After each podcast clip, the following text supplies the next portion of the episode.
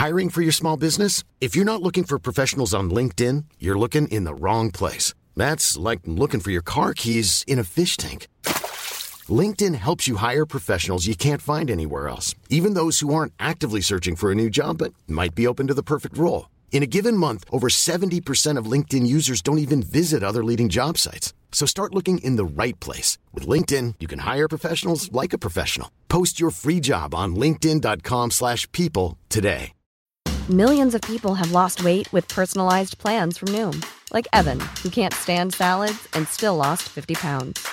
Salads generally for most people are the easy button, right? For me, that wasn't an option. I never really was a salad guy. That's just not who I am. But Noom worked for me. Get your personalized plan today at Noom.com. Real Noom user compensated to provide their story. In four weeks, the typical Noom user can expect to lose one to two pounds per week. Individual results may vary. On this edition, Gracie Elvin joins us from Canberra to talk about the new mentoring program for young and not so young women pro riders. And we dive into the complex and mysterious world of Japanese keirin racing. Not keirin, that's something different, as you'll find out. This is Rouleur Conversations, brought to you by Laka, bicycle insurance powered by the community. The Cyclists Alliance, the organisation which supports female pro riders and fights for equality in the sport, has launched a new mentoring scheme. T Camp, the Cyclists Alliance mentoring programme, aims to help women riders at the very beginning of, during, and crucially after their careers. I spoke to Gracie Elvin of the Cyclists Alliance, two times Australian road champion and Flanders podium finisher, who retired herself last year, and rouleur writer Rachel Jary, who turned to journalism after a long spell racing full time in Belgium. Gracie explained that the mentoring program is a development of an existing idea. It did live in the early stages at the start of the formation of the Cyclists Alliance. Co founding board member Carmen Small began it as quite an informal little program, but she'd paired quite a, a, a few riders and it was quite successful. I think there was a lot of um, satisfaction gained from that, just matching riders to each other, but we didn't quite have a good structure around how to run the program long term.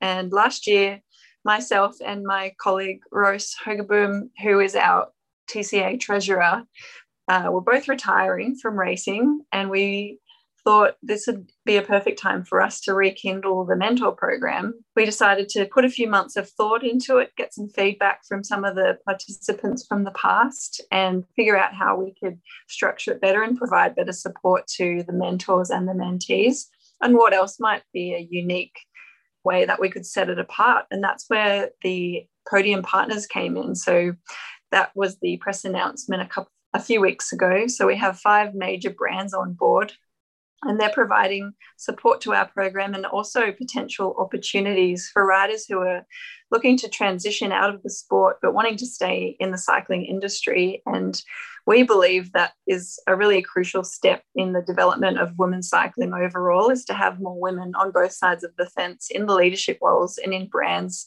to create a bit of better diversity and also create more support for women in sport I think having role models and mentors in your career is one way to kind of enhance your support network to be helped along the way by someone who's been there before, um, but also to feel like you have people to look up to once you transition out of the sport as well. And I think there just hasn't seemed to be opportunities for women to stay in cycling after they finish racing. And we see now more riders are going into DS positions and into brands um, into journalism even. So it's really cool to see more women out there representing the sport just not not just in the racing kind of format. And it's based around sort of three stages of the riders careers isn't it? Sort of if you like before during and after the transition to after. Um, let's talk about the section specifically. First of all, what sort of advice and help and mentorship is offered before um, the riders turn professional? The first stage, which is pre career, is something that we haven't launched yet. We're using this year as our kind of training ground to see how well we can get this program running. So we're really focusing on riders in UCI teams at the moment, or or kind of like that preeminent stage that they're already racing, being matched with current riders to kind of help them in their career and then that transitional post career side of things. But ultimately, long term, we want to have that pre career. So we'll be targeting clubs and federations so we can kind of capture that junior and under 23 and inexperienced level of riders that are racing at that um, either junior or club level because yeah grassroots is really an important part of any professional sport and something that we want to get um, our hands into eventually. But we have our work cut out for us now just within pro cycling and for helping riders retire as well. So we're focusing on that first, but we'll definitely be aiming to get that first um, pre career pillar going by next year. And and the um, kind of during career part, the mentorship um, for younger riders, that's actually active at the moment? Yeah, we have quite a number of um, younger and inexperienced riders. So we have riders aged 18 in and up to their early 20s. We, we also have a handful of inexperienced riders that are in their 30s. So it's not just a young person's game to be needing support in your beginning of your journey. Certainly, there's more younger riders than older riders in that mentee kind of uh, category but we really want to support everyone and we don't have really strict rules about who is in what section of our program. It's really an individualistic approach that we're trying to take into giving the support that each person needs. That's an interesting uh, point, isn't it? That the women's sport in particular does seem to attract people who sort of transition into it, maybe from other sports later in life? Yeah, it's it is different from men's cycling in that regard. I think for men's cycling, your career is almost over if you haven't been picked up by a world tour team by the time you're out of under 23s. But in women's cycling, a lot of riders aren't coming into pro sport until their late 20s and sometimes in their 30s, and they are physically maturing I guess at different rates too, or they're coming from different sports, or they they did a degree, or they've had a career before coming into sport too. So I think there's a lot of different reasons why the, the age ranges are different for women cycling, but everyone does need support at the end of the day. Uh, Rachel, um, you've sort of transitioned recently from full time cycling um, into uh, journalism with Rouleur. From what you've seen of the proposed program and the program, how it's working, uh, what, what do you think? Yeah, I think it's I think it's so needed as well. Like from my experiences, there was nothing that really prepared me for how much everything changes when you go from training full time to working full time. Your body goes through a lot of changes um, like mentally it's quite tough so yeah it's definitely something that's really needed and it would have been like super helpful for me because i think often you can leave the sport and maybe think that you don't have it, skills because like for me i did cycling straight out of school so i hadn't been to university but what like people need to realize is that living life as a professional athlete, it does give you so many skills that are transferable into the workplace, teamwork, dedication, um, and also such a specialized knowledge of cycling, which you can't really get elsewhere because you've actually been in the peloton. So yeah, it was something that I would have probably really benefited from, um, and I think it would be it's a really great program. Because you were helped um, by the Dave Rayner Fund, which does give help to those sort of starting out, especially uh, UK riders who want to race in Europe. How useful was that for you? That was really helpful. And as well as like financial support, it was also meant that we had a community of riders, um, all in Belgium, all British riders at similar age. So you didn't feel like you were in like a foreign country on your own too much. So yeah, if that like something that the mentoring program will do is share that with riders who aren't on Dave Rayner Fund, who aren't from the UK, and I've really benefit, benefited from that. So yeah, I think it's going to be really, really useful. Uh, Gracie, obviously you're recently retired from the highest level of the sport yourself. How was that transition for you? Yeah, it is, it is challenging in many ways. I was an athlete since I was a kid, you could say. So in my whole adult life was geared around being an elite athlete. Um, I have nearly finished a degree, but I did that while I was racing. I didn't finish my degree before I started racing, and I didn't have a, a, proper career before I started racing. So I'm trying to reinvent myself now after only ever really knowing life as an athlete. So I certainly have some withdrawals of uh, the highs of the sport and traveling and doing crazy things and training all day. So, yeah, I'm still trying to figure out what my new normal is, but I did really think about how to set myself up for this year and and set certain expectations. Like i knew it would be a challenging year. I knew i needed a good support network around me. I knew i needed things to do but i also knew to be careful about not putting too much pressure on myself straight away and just having a bit of a, a rest. And i'm calling it a bit of a gap year. So I've got plenty to do and keep me busy, but I'm I don't have to be good at anything, which is kind of nice as well to just let all that pressure off because I was trying to be the best at something for a very long time. In your experience, sort of in the pro peloton at the sort of elite level, are people thinking about what's going to happen when they retire? Is is it something that's kind of front of their mind, or are they just focused on the next race, the next contract? Yeah, that's actually a really good question. And, and you can say yes and no to that. For female athletes, I'd say it's more common that they're thinking about the, the next thing. And that's because of the financial implications of being a female athlete. We're only really seeing the last five years in cycling better um, salaries for women, but that's still not across the board. So there's still probably the majority of the peloton aren't le- earning a a good enough wage that they could earn somewhere else in another job. And there's a, a, good chunk of the peloton that is earning really good money. So they are able to focus more and to save. So I think in some ways, yes, females are, looking ahead and figuring what, what they can do next, um, what education they need, or what kind of career pathway they need to look at. Well, they've already had something set up before they came into the sport. And in another sense, I've certainly talked to a lot of athletes and a lot of support networks for athletes that have said that they don't want to engage in transition conversations because it's almost like they're in a denial phase or they feel like if they talk about it, it's going to impact their performance in the now. So they'd rather just not think about it and focus on the now and be present, which is a really important skill in some ways, but in others, you have to think about the transition. Transition happens from the first day you become an athlete. It doesn't happen at the end. It's it's something that happens at, when you sign up. The day you sign up to be an athlete, you know that you will have an expiry date. It's a young person's thing. And I think if you deny yourself that thought process, you're only setting yourself up for some really um, tough periods of time when it hits you.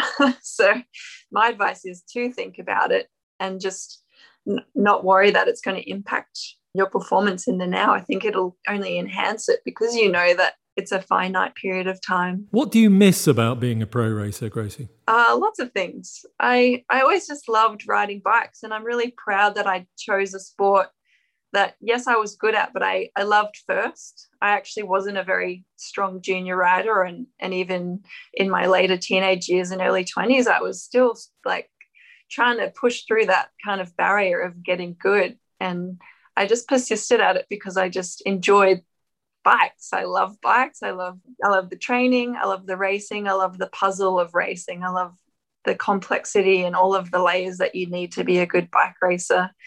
I'm going a bit off tangent here, but I, I miss cycling because of all of those things. I didn't do it for Olympic medals. I didn't do it for the wins. I did it because I loved it, and those things were a bonus not that I got an Olympic medal, but you get my point.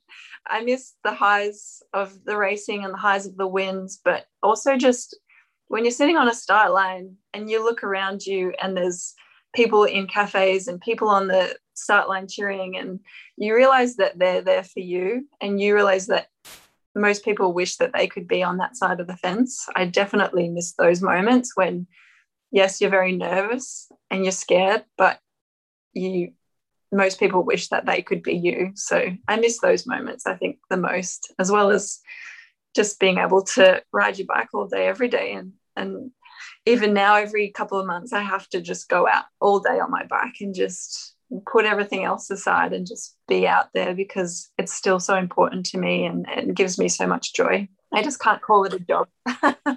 Rachel, I know you're still racing. I've seen you uh, doing it recently. Is it is it different now? It's no longer what you do full time? Yeah, like I think it's something that I do more for enjoyment and I just if I if I want to do like see my friends rather than race I don't do the race um, whereas before I was like I yeah I always put it first put my training first before everything and I guess there's like highs and lows to that because in some ways I really miss the freedom of just being able to look out the window and it's sunny so I can go for a ride. Whereas now, you know, I have to work. So it is all about like managing your time differently. Yeah, what, what has been really nice is that I can just go out on my bike and not look at a power meter, not worry about how many hours I'm doing, just ride for fun. And I think that, yeah, like from transitioning from racing full time, you've you become to realize how much bigger the sport is than just racing and how there is still so much enjoyment to get out of it, even if you're not a pro cyclist. And just because you're not racing anymore, it doesn't mean you shouldn't ride or you can't race. It, um, just locally and do it for fun, which is what most people do anyway. Rachel, thank you. Gracie, uh, thank you, and good luck uh, with the programme and uh, your continued uh, gap year. And thank you both for joining the podcast. Thanks very much.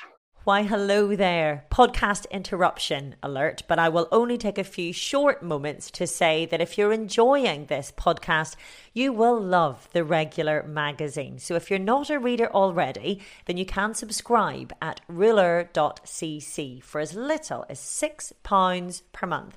If you don't speak Northern Irish, that's six times 100 pennies. And for the price of a few coffees, you get regular columns from the wonderful Ned Boulting, myself, Orla Chennaoui, and some of the very finest independent cycling journalism there is, all wrapped up in a wondrously beautiful publication.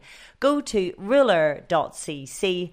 I'll leave you to it. This is Rouleur Conversations, brought to you by Laka. Laka's collective cover is made especially for cyclists, from the coffee and cake rider to the crit racer. Laka has transformed traditional insurance. No more fixed upfront premiums. Instead, your monthly contributions are based on the collective's claims that month. Your maximum monthly price is capped, but the savings are all yours. Plus, 80% of your money goes straight back into the Laka Collective, fixing, replacing, and helping. And the other 20% keeps their wheels spinning. It's as simple as that.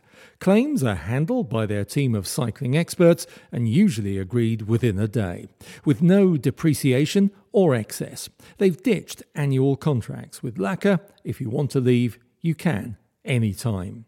If you head over to www.laka.co, new customers can get their first 30 days free by signing up today with the discount code ROULEUR.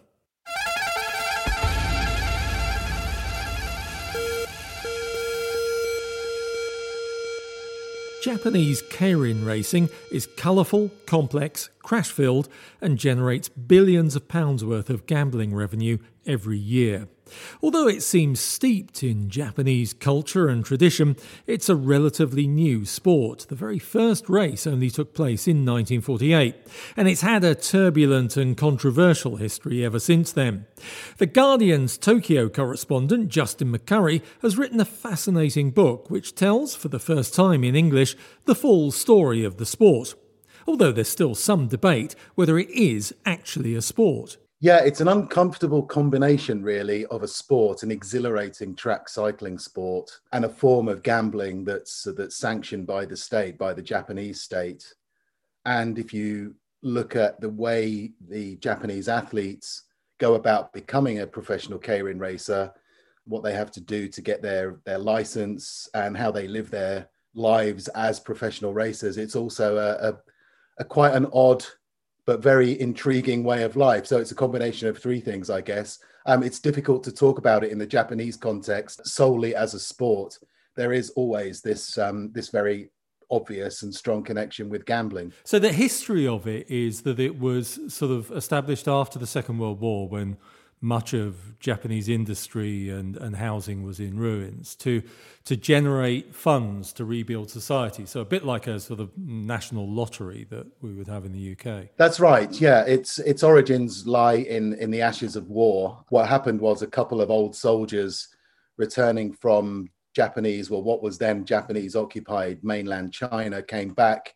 Um, they wanted to do something, I think, to uh, to get their own business underway. Certainly, it wasn't entirely philanthropic, but they also wanted a way to repay their former comrades. And these were the sort of working men who had, had been in the Japanese Imperial Army and had come back to a country, like you say, that were that had been practically destroyed, including by two nuclear weapons that, that landed on Hiroshima and Nagasaki. They wanted to somehow raise money by offering people who hadn't really had much to celebrate for many years some sort of leisure pursuit.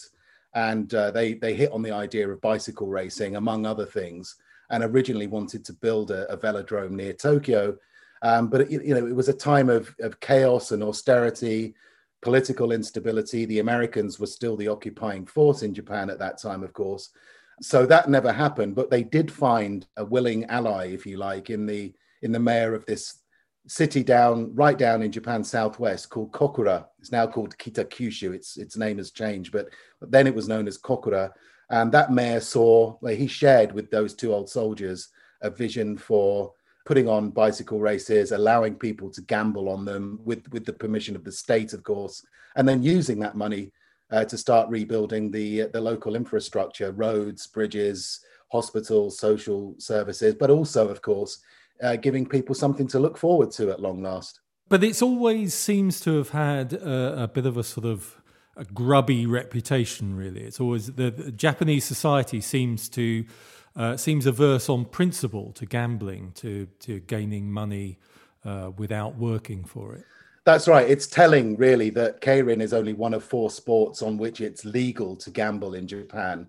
The others being horse racing, which has been around for a lot longer than any of the others, of course there's motorboat racing, and there's a form of speedway which is the least popular of the four. Well, anyway, it generates the least income in terms of betting receipts. But Japan does have an, an uneasy relationship with gambling, and that's partly due to Keirin's early days. Um, I mean, the riders themselves were a pretty rough lot before the authorities started introducing sort of minimum requirements to, to get a professional uh, license. They were just often just guys who were pretty tough and wanted to, to make a fast buck. And then inevitably, Japanese organized crime was involved. There were the, you know, match fixing which doesn't happen today, certainly happened back then in the in the 50s and 60s.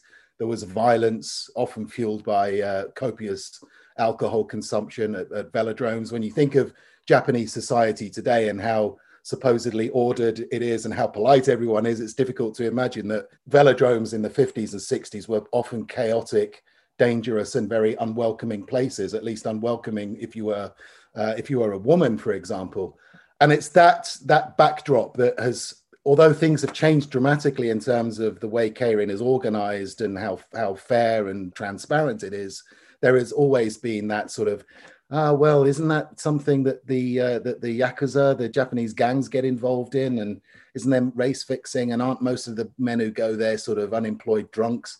And it's an image that the sport has really struggled to shake off over the over the decades. Keirin, or Keirin as we know it, uh, the sort of international version of it, um, is very different, isn't it? Because yeah, if I'm ever explaining it to someone who doesn't know much about track racing, I just say it's the one with the uh, with the little man on the moped in, in front.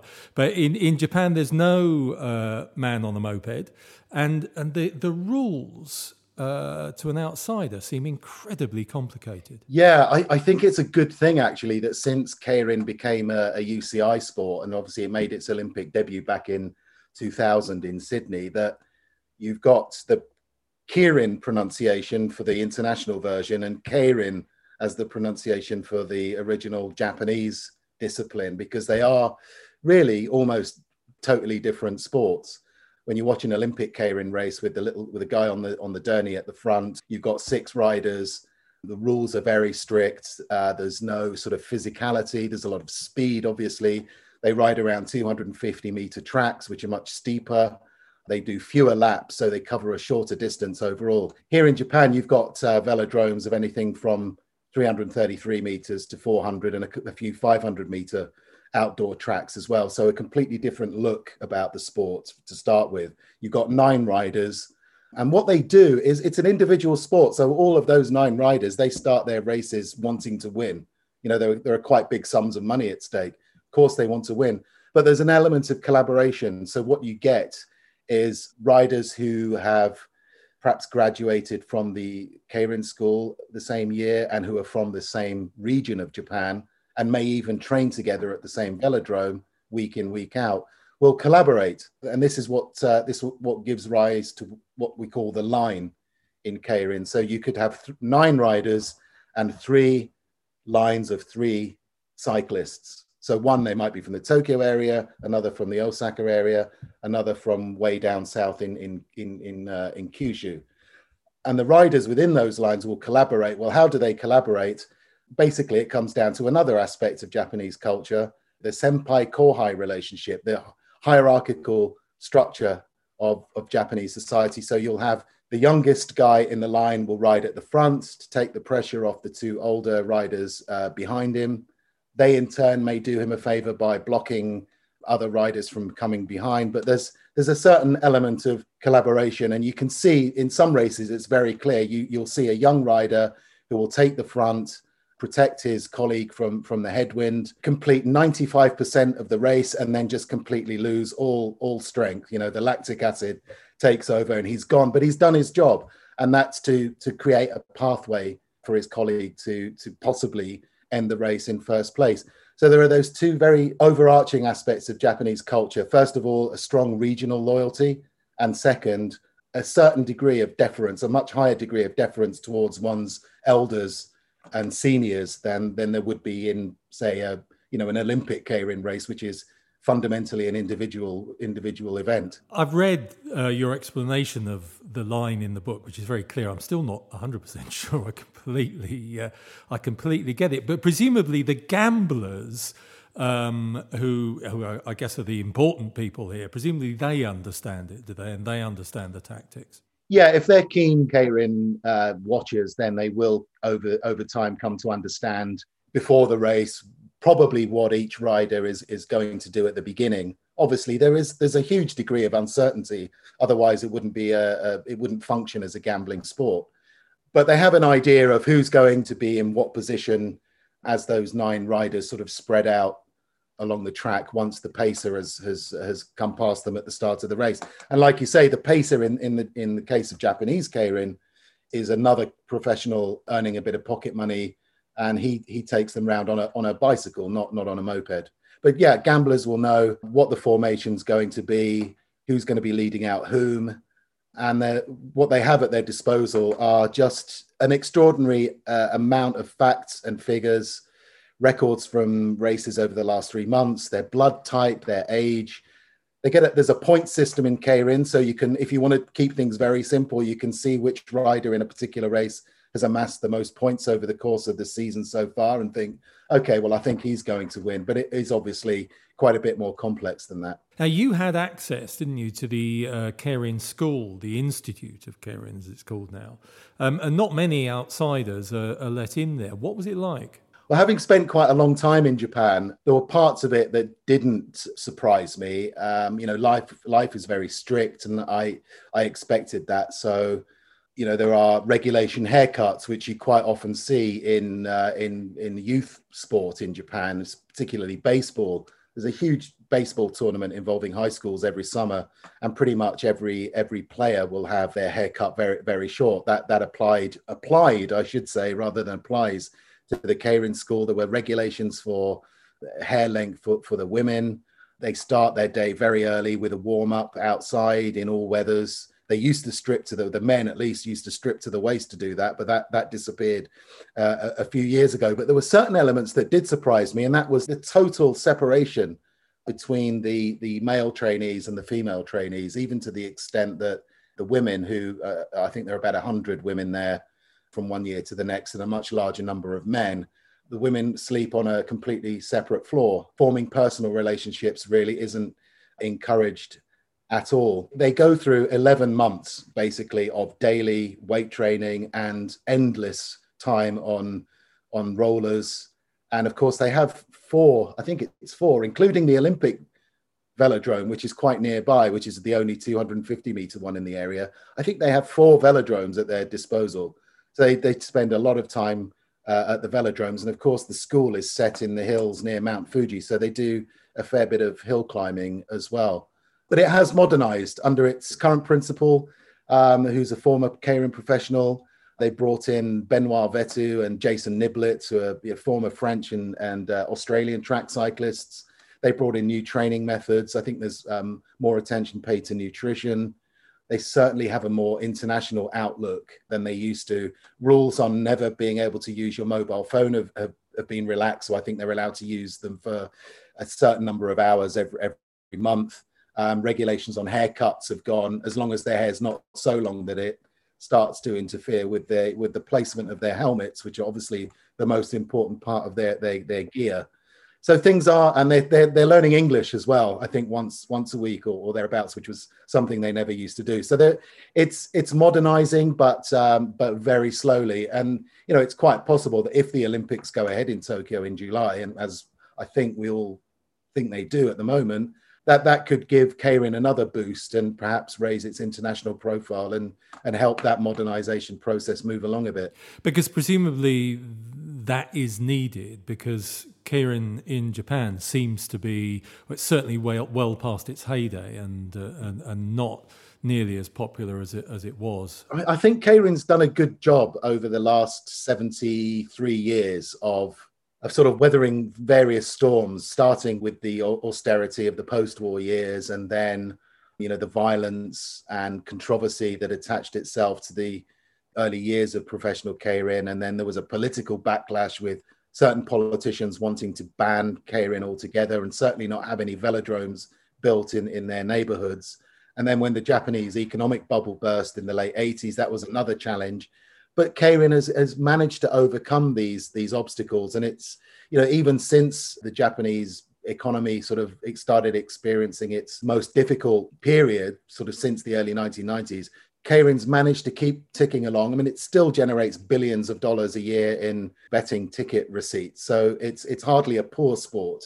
But attendances are down. And I think what the problem is now is that it's coming up against this big structural issue in Japan, which is something that affects other aspects of the Japanese economy and society, of course, and that's it's a shrinking, aging population.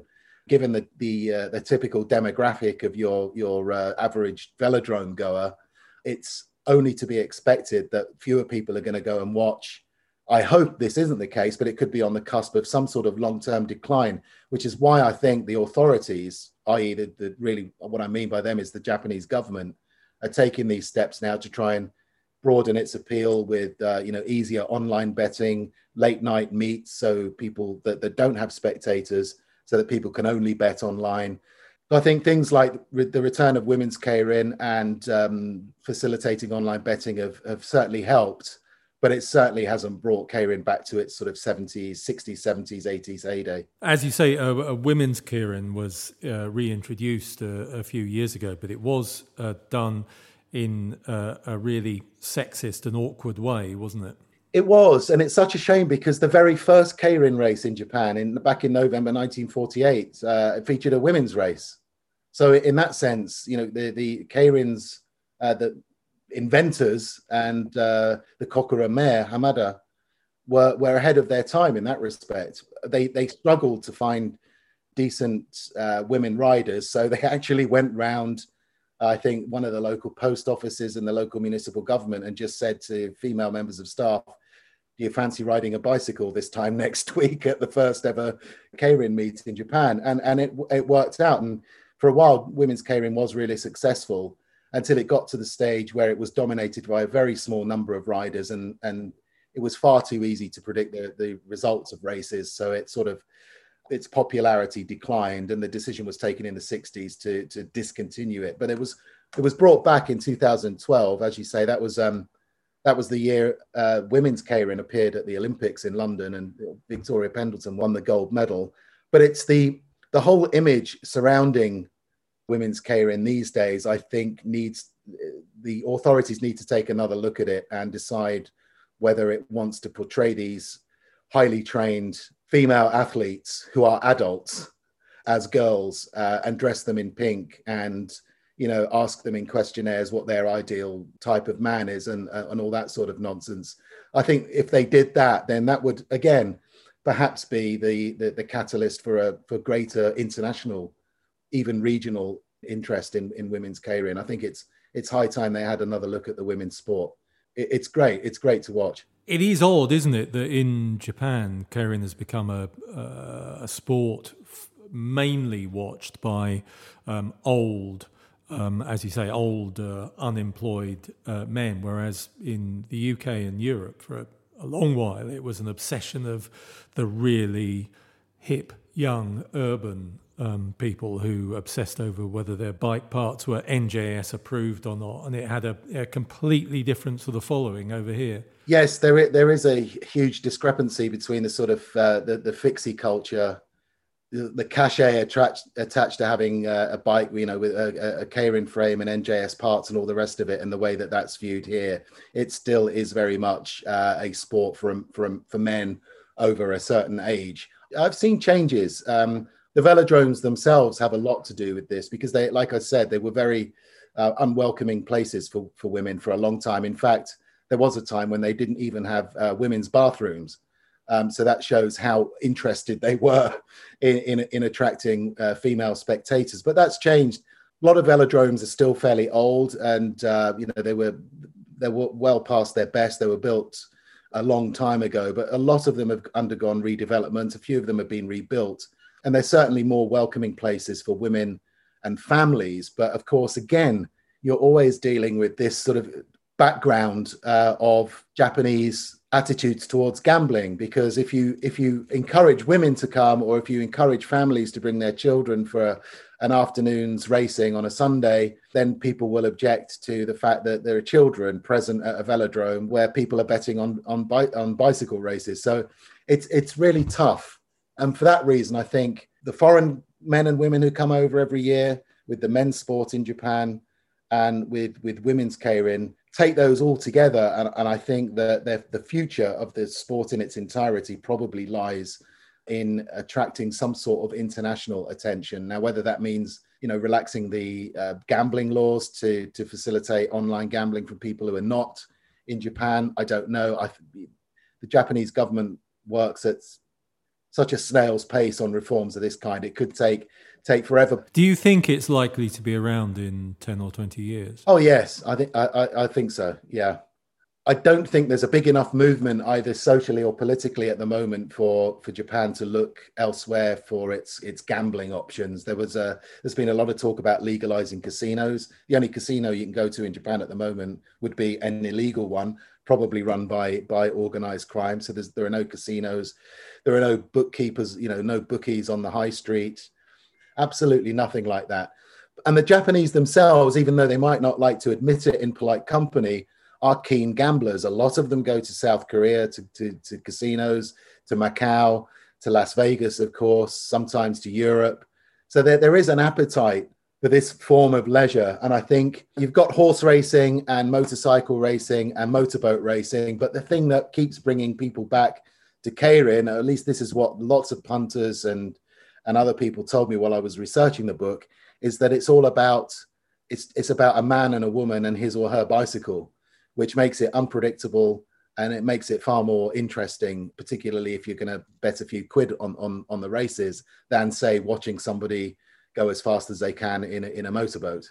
So I think Keirin will be around in 5, 10, 20 years. It, it'll probably be around for another 70 years. It's just I'm not sure at this point what form it will take. My personal hope is that it that there are Keirin leagues formed in other countries, that there's more collaboration, that there are more foreign riders brought over to Japan who don't have to do the 11 months of Japanese language tuition at the Keirin school, because obviously that's a huge barrier for them.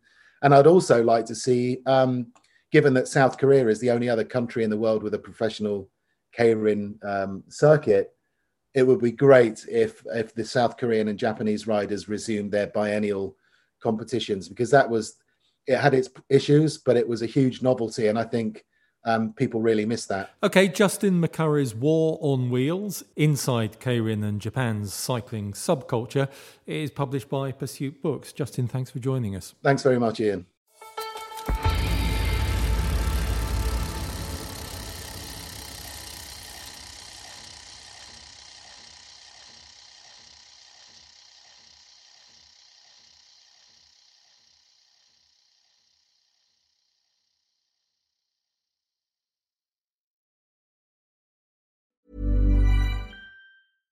Imagine the softest sheets you've ever felt. Now imagine them getting even softer over time. That's what you'll feel with Boll and Branch's organic cotton sheets. In a recent customer survey, 96% replied that Boll and Branch sheets get softer with every wash. Start getting your best night's sleep in these sheets that get softer and softer for years to come. Try their sheets with a 30-night guarantee. Plus, get 15% off your first order at bollandbranch.com. Code BUTTERY. Exclusions apply. See site for details.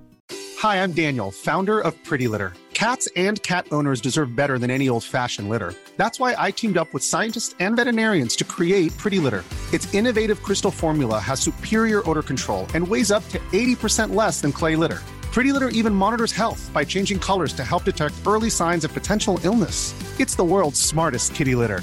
Go to prettylitter.com and use code ACAST for 20% off your first order and a free cat toy. Terms and conditions apply. See site for details.